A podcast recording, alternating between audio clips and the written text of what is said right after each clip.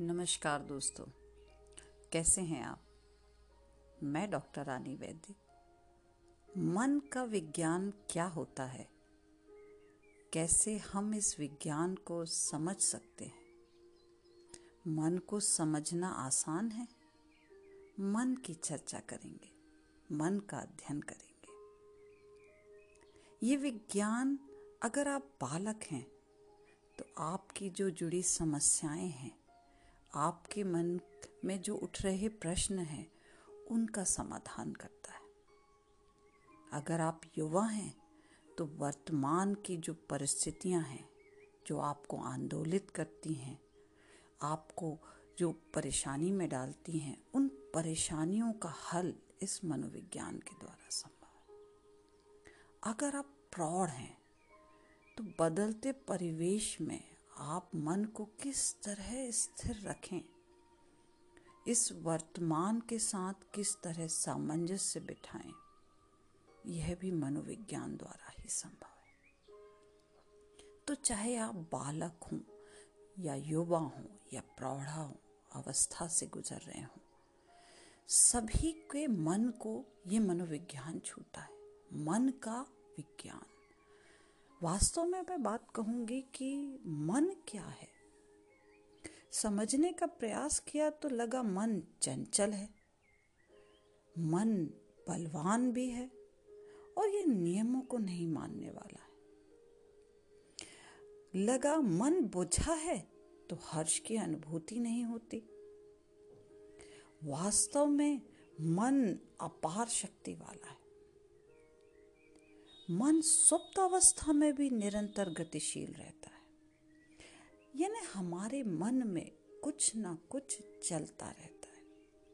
हम जिस तरह से व्यवहार करते हैं, ऐसा क्यों करते हैं?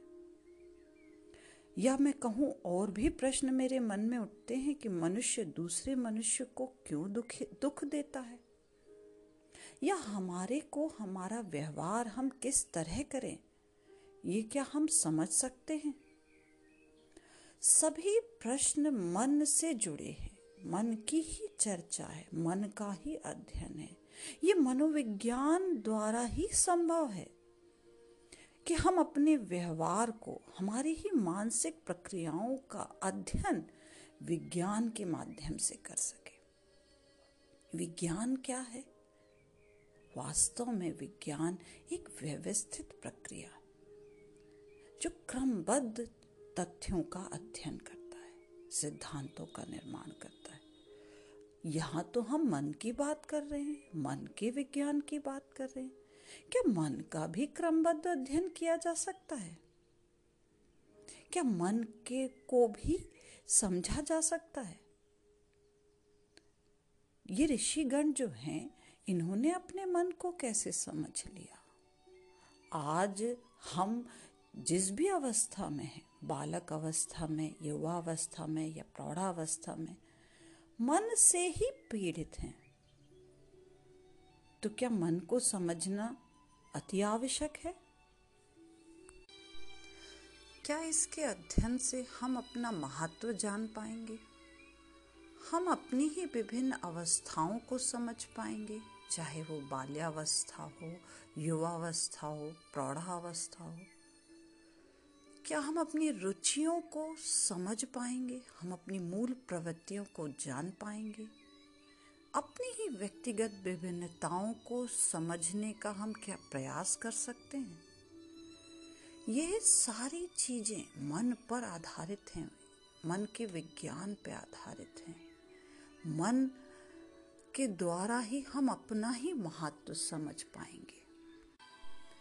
मनोविज्ञान में हमारा ही अध्ययन किया जाता है। हमारे मन का अध्ययन किया जाता है कि व्यक्ति जो है, वो कैसे कोई चीज़ सीखता है, सोचता है, याद रखता है या समझता है। साथ ही साथ अपने वातावरण में जो देख रहा है, वस्तु, घटनाओं, उनके साथ किस तरह से अंत क्रिया करता है।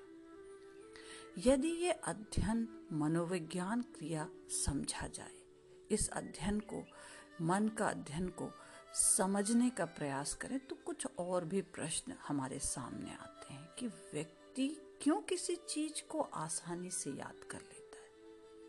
या दूसरी चीज़ को काफ़ी प्रयासों में भी याद नहीं कर पाता है? व्यक्ति में चिंतन का विकास कैसे होता है? भिन्न भिन्न व्यक्तियों का प्रत्यक्ष देखने का ढंग भिन्न भिन्न क्यों होता है? व्यक्तित्व का विकास कैसे होता है? कितने सारे प्रश्न हैं इस उत्सुकता में या इस जिज्ञासा के कारण हम ये सोचने के लिए बाध्य हो जाते हैं कि किस प्रकार लोग एक दूसरे से उसकी बुद्धि, अभिक्षमता, स्वभाव से भिन्न है।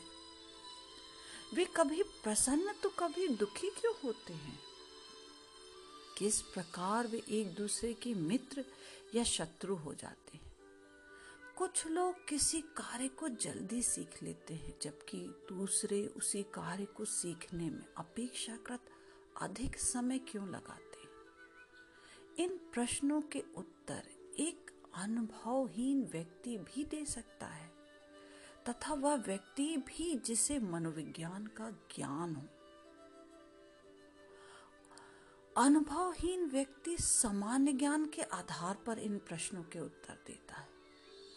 जबकि मनोवैज्ञानिक इन क्रियाओं के पीछे छिपे कारणों का क्रमबद्ध रूप से अध्ययन करने के पश्चात इन प्रश्नों के उत्तर देता है। इस मन से जुड़े प्रश्नों को खोजने का प्रयास मैं करूँगी। साथ ही साथ ये जानूँगी कि मनोविज्ञान की प्रक्रिया क्या है। कैसे मनोविज्ञान मानव जीवन के विचारधाराओं, उसके क्रियात्मक स्वरूप का अध्ययन करता है। तो प्रश्नों के साथ साथ हम मनोविज्ञान को भी समझने का प्रयास करेंगे। अगले एपिसोड में मनोविज्ञान से जुड़े नए तथ्यों को मैं आपके साथ साझा करूँगी। धन्यवाद। नमस्कार दोस्तों, कैसे हैं आप? मन का विज्ञान, मन की चर्चा, मन का अध्ययन। मैं डॉक्टर रानी वैद्य। आज मनोविज्ञान से जुड़े फिर नए तथ्यों पर आपके साथ चर्चा करूँगी। एक मन में विचार उठता है कि बच्चों में भी डिप्रेशन हो सकता है। ये कैसी अवस्था है? ये डिप्रेशन उन्हें किस प्रकार घेर लेता है? क्या इस डिप्रेशन को दूर किया जा सकता है? समझने का एक प्रयास किया कि लगा बचपन ऐसी कोमल अवस्था है, जिसमें किसी तरह की सामाजिक, पारिवारिक जिम्मेदारियाँ नहीं होती। लेकिन कई बार हम देखते हैं कि रोज़मर्रा में जीवन में नकारात्मकता का सामना बच्चों को सदैव करना पड़ता है, जो कहीं ना कहीं डिप्रेशन का कारण बनता है। और ऐसे में क्या होता है? उनके व्यवहार में उदासी, चिड़चिड़ापन बढ़ जाता है। अक्सर माँ बाप जो हैं, वो ये समझते हैं कि बच्चा जो इस तरह का व्यवहार कर रहा है। हो सकता है नींद की कमी के कारण, तबीयत ठीक न होने के कारण, या पेट में दर्द, या पेट भरा ना होने के कारण। अन्य अन्य इस तरह के कारणों को माता पिता समझते हैं। मगर ज़रूरी है कि जो डिप्रेशन है, उसके लक्षणों को समझा जाए। बच्चों के साथ समय बिताए, उन्हें भावनात्मक रूप से जोड़ें और इस नकारात्मकता को कम करें। डिप्रेशन कैसे समझें? तो हम ये बात कहेंगे कि बच्चों की बॉडी लैंग्वेज से समझा जा सकता है। किस तरह से उनका चिड़चिड़ापन किस हद तक हो रहा है? उनके व्यवहार में अचानक कौन कौन से परिवर्तन आए डिप्रेशन का लेवल क्या है? यदि अगर हम समय रहते, जल्दी ही समझ जाएँ तो हम बच्चों को भावनात्मक रूप से जोड़ करके सकारात्मक दिशा की ओर ले जा पाएँगे। आज वर्तमान में नकारात्मकता का दौर है। हम स्वयं कई तरह की नकारात्मकताओं से घिरे हुए हैं। ऐसे में सकारात्मक रखना स्वयं को, परिवार में सभी जनों को, स्पेशली छोटे बच्चों को। अवस्था ही कोमल है उनकी। हम तो चीज़ों के साथ सामंजस्य बिठाते हुए आगे बढ़ रहे हैं, मगर बच्चे सामंजस्य बिठाना अभी नहीं सीखे। हमें उनका और अधिक ध्यान रखना आवश्यक है। सकारात्मकता से जोड़े उन्हें अपने साथ समय व्यतीत करने के लिए प्रोत्साहित करें, जिससे कि उनका जो खाली समय है, वह आपके साथ व्यतीत होगा तो नकारात्मकता अपने आप कम होगी। जीवन में परेशानियों से लड़ना सिखाएँ, वास्तविकता का आईना दिखाएँ। कहानियों के माध्यम से वास्तविक जीवन के पहलुओं को दिखा के बच्चों को समझाना ज़रूरी है, उनके मन को विकसित करना ज़रूरी है। उस कोमल मन, यदि आपने उस कोमल मन में सही विचार पैदा किए, सकारात्मकता के तो आप पाएँगे कि बच्चे सकारात्मक रूप से जीवन में आगे बढ़ पाएँगे। अन्य नए प्रश्नों के साथ मैं आपसे अगले एपिसोड में मिलूँगी। धन्यवाद। नमस्कार दोस्तों, कैसे हैं आप? मन की चर्चा, मन का अध्ययन, मन का विज्ञान, मनोविज्ञान। मैं डॉक्टर रानी वैद्य। कुछ प्रश्नों के माध्यम से आपको इस मन का विज्ञान समझाने का एक प्रयास करूँगी। हम देखते हैं कि हम जब अपने बच्चों की परवरिश कर रहे हैं तो उनके व्यवहार में कई तरह के परिवर्तन आते हैं। कई परिजन कहते हैं कि हमारा बच्चा, हम उससे जो कहते हैं, वह उसके विपरीत कार्य क्यों करता है? कुछ प्रश्नों के माध्यम से समझाने की कोशिश करूँगी कि वे कहते हैं कि हम उनसे कहते हैं कि ये कार्य ना करें। और बच्चा वही कार्य करने के लिए आतुर रहता है। इस समय यह बात ना कहें, उसे उसी समय वही बात कहनी होती है। आप उससे कोई कार्य करने कह रहे हैं? उदाहरण के तौर पे जैसे आप उसकी सेहत का ध्यान रखना चाहते हैं उससे कह रहे हैं कि आप सब्ज़ी खाएँ बेटा, और उसे वही नहीं खानी रहती है। हमें कई परेशानियों का सामना जब हम बच्चे को बड़ा कर रहे हैं, वयस्क कर रहे हैं तो अब हमें बहुत सारी मुश्किलों का सामना करना पड़ता है। परिजन उनका एक समुचित विकास करना चाहते हैं, एक अच्छी परवरिश देना चाहते हैं। तो कुछ बातें समझ में आ रही हैं कि हम जो कह रहे हैं, बच्चा उसके विपरीत कर रहा है। यहाँ बात आती है कि बच्चा यह विपरीत मानसिकता से क्या कार्य करना चाह रहा है। इसे रिवर्स साइकोलॉजी कहते हैं। क्या होती है रिवर्स साइकोलॉजी? कैसे काम करती है? ये विपरीत मानसिकता क्यों निर्माण करती है, निर्माण होता है बच्चों में? एक ऐसी धारणा है जिसमें कोई व्यक्ति उससे कही बात का ठीक उल्टा करता है।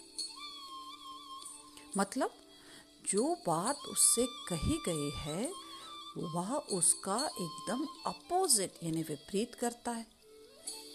चलिए थोड़ा और समझने का प्रयास करते हैं, जानते हैं कि इसके क्या कारण हैं, है ना? और व्यक्ति वही करना चाहता है जो उसे मना किया जा रहा है। ये विद्रोही स्वभाव क्यों? है ना कुछ कह रहे हैं, उसका उल्टा करना। कई साइकोलॉजिस्ट जो हैं, इसे रणनीतिक स्व प्रतिरक्षण कहते हैं। रणनीतिक मतलब एक रणनीति की तरह, तहत स्व का प्रतिरक्षण करना, यानी सेल्फ डिफेंस करना। यानी आप अपने बच्चे के साथ सामान्य बात कर रहे हैं और वह उसे रणनीति के तहत स्व प्रतिरक्षण के रूप में ले रहा है कि मैं अपना डिफेंस करूँ। और इसीलिए वह विपरीत व्यवहार कर रहा है। वह जानबूझकर वह काम करना चाह रहा है जो आपकी इच्छा के विरुद्ध हो या उल्टा हो।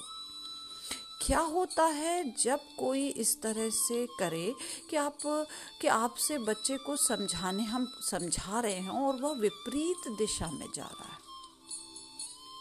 और भी उदाहरण देते हैं, जैसे कि बच्चों को अगर हमने पाँच खिलौने दिए हैं और उसमें से एक हमने वापस ले लिया तो वह बच्चा उस खिलौने के लिए इतना उतावला हो जाता है कि वह उसे उसके पास जो चार खिलौने हैं उनसे वह खेलने की बजाय वो जो एक खिलौना उसके पास नहीं है, उसको लेने उतावला हो जाता है। आपने उनसे कहा कि आप ये बात किसी के सामने ना कहें तो वह उसी बात को कहने के लिए आतुर हो जाता है। इसके कारण ये होता है कि आपके मन में जो है पाने की इच्छा है और आप वर्जित हैं। आपको रोका जा रहा है। यानी अपनी बात कह पाने में रोका हुआ आप महसूस कर रहे हैं। और अपनी अहमियत बताने के लिए दूसरों के सामने में कि मैं मैं भी बड़ा हो गया हूँ, मैं भी समझदार हूँ, या मुझमें भी अब समझ विकसित हो गई है। अपनी अहमियत बताने हम इस तरह का व्यवहार देखते हैं। बच्चे जो है अपना व्यवहार इस तरह करने लग जाते हैं। उनकी अपनी इच्छाओं को वो सर्वोपरि कर देते हैं। उनको उनके बड़े जो समझा रहे हैं, वह समझ में नहीं आता। उन्हें अपने आप को रुका हुआ महसूस करते हैं और अपनी अहमियत बताने के लिए वो इस तरह का व्यवहार करने लग जाते हैं। तो हम क्या करें? वो जिस तरह का उनका व्यवहार है, वह बदल रहा है, वो इस तरह की नकारात्मकता से घिर रहे हैं तो हम तो उनका जो है परवरिश वो बहुत अच्छी देना चाहते हैं। उनके शारीरिक विकास के साथ साथ हम उनका मानसिक विकास भी अच्छा करना चाहते हैं। यहाँ पे बात आती है कि जैसे मैंने कहा था कि सब्ज़ी खाने कहा जाए और उसे सब्ज़ी खाने पे दबाव डाला जा रहा बच्चे पे कि आपकी सेहत के लिए अच्छा है, मगर बच्चा जो है वह सब्ज़ी खाने तैयार ही नहीं होता तो अब आपको उसके लिए उदाहरण बनना होगा। आप उसको फोर्स ना करें, उस पर दबाव ना डालें, उसके साथ सामने बैठ के खुद खाएँ। उदाहरण से ये बच्चे समझेंगे। उन्हें आपने अगर फोर्स किया, वो उतना ही रिवर्स फोर्स के साथ कार्य करेंगे। तो आपको उनकी मानसिकता को समझना होगा। वो जिस परेशानी या जिस दौर से जूझ रहे हैं, उसे समझकर उन्हें सकारात्मकता की ओर लाना होगा। उनकी मानसिकता का विकास करना होगा, उनके मित्र बनना होगा, उनके सहयोगी बनना होगा। आई होप आप समझ रहे हैं ये क्या है रिवर्स साइकोलॉजी अब मैं नेक्स्ट एपिसोड में नए प्रश्नों के साथ आपसे मिलूँगी। धन्यवाद।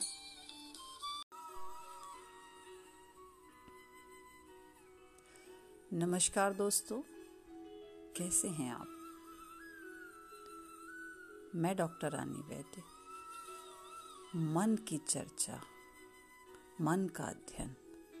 मन का विज्ञान। इसे समझाने का आज फिर प्रयास करूँगी। आज मैं युवाओं की जो समस्या है, उस पर चर्चा करना चाहती हूँ कि जब हम देखते हैं कि जो युवा वर्ग है, इंटरव्यू वगैरह देने जाते हैं, वो किस तरह से घबराए होते हैं और इस इंटरव्यू में सफलता के लिए मनोविज्ञान के सहारे की कैसे ज़रूरत होती है?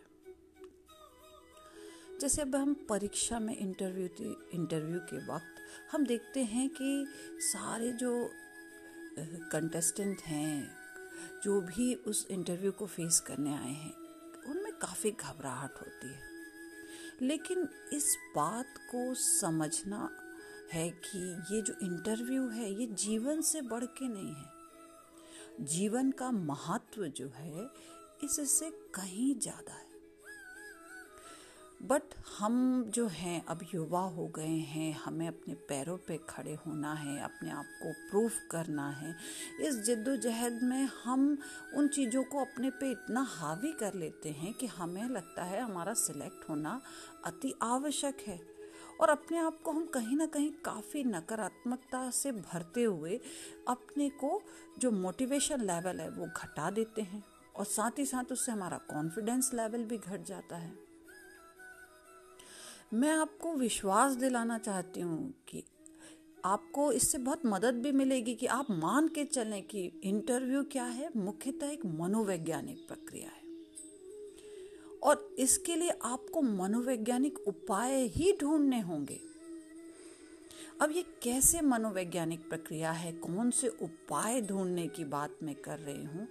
तो एक मैं एक उदाहरण से आपको समझाना चाहती हूँ कि एक व्यक्ति से मैंने बात की जो आई के इंटरव्यू के लिए गया था। उस समय वो कॉलेज में पढ़ रहा था और उस समय उसके जीवन का ये तीसरा इंटरव्यू था। इससे पहले उसने सिविल टेस्ट परीक्षा और पीएचडी के लिए भी इंटरव्यू दे चुका था। इसके बावजूद वह बुरी तरह से डरा हुआ था। जब वो हॉल में बैठा था, अपने नाम को पुकारे जाने का इंतज़ार कर रहा था तो उसे लग रहा था कि पैदल चल करके वो इंटरव्यू के कमरे तक वह पहुँच पाएगा कि नहीं। वह बुरी तरह घबराया हुआ था। और चेहरे पर पसीना पहुँचते पहुँचते उसका रुमाल गीला हो चुका था। वह समझ गया कि यह मेरे बस की बात नहीं, लेकिन इससे पाँच मिनट पहले नाम मेरा पुकारा जाता, न जाने उसको क्या होता है, उसका नाम पुकारा जाना था उसे न जाने किस प्रकार की ईश्वरी प्रेरणा उसके दिमाग में एक अद्भुत विचार कौंधा। और उस विलक्षण विचार ने उसके अंदर की जो सारी कमजोरियाँ थी, जो उसे अभी डरा रही थी, नकारात्मक थी, उसे जलाकर राख कर दिया। और देखते ही देखते वह जो उसकी लचीली हुई रीढ़ की हड्डी थी, वो कठोर होकर के, मज़बूत होकर करके वो खड़ा हो गया। क्या आप उस विचार को जानना चाहोगे? कैसे उसने उस विचार के कारण उसके अंदर वो कौन सी प्रेरणा जगी, वो कौन सा उत्साह जगा जो इसके पहले उसे इतनी घबराहट हो रही थी, पसीने आ रहे थे, वह समझ नहीं पा रहा था वो इंटरव्यू दे पाएगा कि नहीं और उस विचार ने उसके अंदर वो कॉन्फिडेंस पैदा कर दिया। वह बहुत ही सरल व सीधा साधा विचार है, किंतु बहुत शक्तिशाली और सत्य भी। ये उसे विचार आया। आप सोच रहे होंगे ना, क्या विचार आया? उसे विचार आया कि ठीक है, यदि मेरा सिलेक्शन नहीं हुआ तो क्या हो जाएगा? ये बहुत बड़ा सोचने का विषय था कि यदि मेरा सिलेक्शन नहीं हुआ तो क्या हो जाएगा? मैं तो अभी कॉलेज में लेक्चरर हूँ। यहाँ फेल होने से भी मेरी लेक्चररशिप नहीं जाएगी। मैं समझ लूँगा कि मैं उसी के लायक हूँ। इसमें परेशान होने की आखिर ऐसी क्या बात है? यानी उसने अपने आप को समझाया कि ये जीवन से ज़्यादा बढ़ के नहीं है। जीवन को महत्व दिया, वर्तमान जीवन को। मित्रों, ये छोटा सा विचार था, लेकिन इसने उसके लिए बहुत बड़ा काम किया। इस विचार ने, केवल छोटे से विचार ने उसे उस मंजिल तक पहुँचा दिया। और यह विचार एक मनोवैज्ञानिक विचार था। उसने अपने मन को समझा लिया। आप में, आपको देखेंगे कि जब हम जनरली इंटरव्यू या कोई वाइवा फेस करते हैं या किसी कंपनी में हमको कोई परफॉर्मेंस देनी होती है या हमें एंकरिंग करनी होती है स्टेज हमको बहुत फियर होता है। स्टेज फियर होता है ऑडियंस फियर होता है। लोग घबराते हैं ऑडियंस को किस तरह से हम अपनी बात कह पाएँगे। घर में वही बात वो अपने परिजनों के सामने मित्रों के सामने सरलता से कह लेते हैं। मगर जब आ, उन्हें पब्लिक में कहने कहा जाए ऑडियंस को कहने कहा जाए तो वही घबराहट होने लग जाती है। दिल का धड़कना काफ़ी तेज हो जाता है। क्या करें? हमको हमें आगे अपने आप को लाना है तो मैं चाहूँगी कि आप अपने विचारों को जो आपके अंदर जो मोटिवेशन पैदा करते, क्या होगा, ये पब्लिक हँसी देगी ना? मगर आप परफॉर्म तो करेंगे। क्या होगा कि बुरा से बुरा क्या होगा? मगर आप अपने आप में अपने अंदर कॉन्फिडेंस तो पैदा कर सकते मैं सामने आया अपनी चीज़ रखी। आप विश्वास कीजिए, ये जो डर लगता है, जब आप कोई परफॉर्मेंस देने वाले होते हैं, ऐसे पब्लिकली तो डर सबको लगता है और डर लगना भी स्वाभाविक है। आप हड़बड़ाए ना।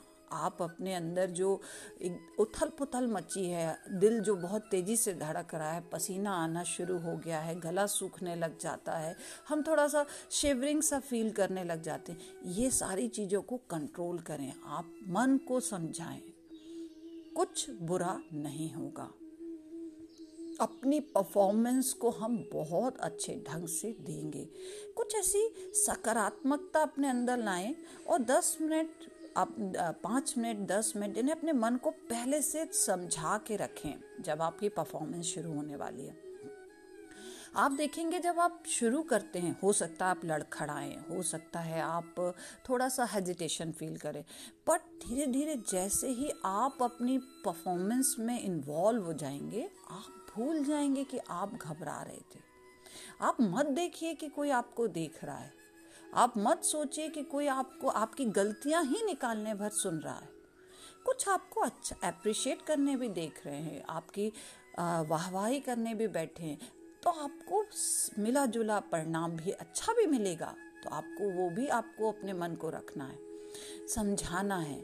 तो आप इस तरह से जब कोई इंटरव्यू देने जाएँ वाइवा देने जाएँ, या ऑडियंस के सामने परफॉर्म करें तो कोई ना कोई विचार ज़रूर तैयार कर लें, जो आपका सहारा बने।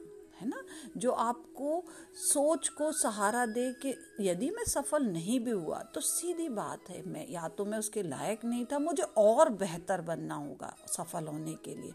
कोई बात नहीं, अब मैं जो करूँगा, वो इतना बेहतर करूँगा कि इसमें सफल होने में कोई मुझे रंज नहीं रहेगा। यानी आप अपनी कमियों को, अपने अनुभव के द्वारा सीखें, उन कमियों को दूर करें, आए सामने, हमको इस समाज से, इस वातावरण में डरना नहीं। हम युवा हैं। हम डर के जीवन नहीं जी सकते हैं। आप देखेंगे इंटरव्यू वगैरह में आपकी बॉडी लैंग्वेज देखी जाती है। आप किस तरह से चल के आ रहे हैं, बैठे हैं, किस किस को देख पा रहे हैं कि नहीं, आप घबराए होते हैं तो जनरली जो एक्सपर्ट आपके सामने बैठे होते हैं, आप उन्हें ऑब्ज़र्व ही नहीं करते।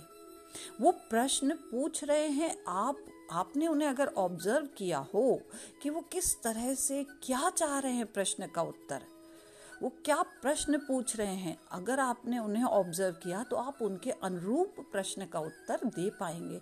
हम क्या करते हैं? हम घबराए हुए प्रश्न को सुनते हैं। घबराए हुए सुनते हैं तो हड़बड़ाहट में उत्तर देने की कोशिश करते हैं। और सामने व्यक्ति जो बैठा है, वो उस बात को अपने जो उसने सोच से पूछा है वैसा उसे उत्तर नहीं मिलता।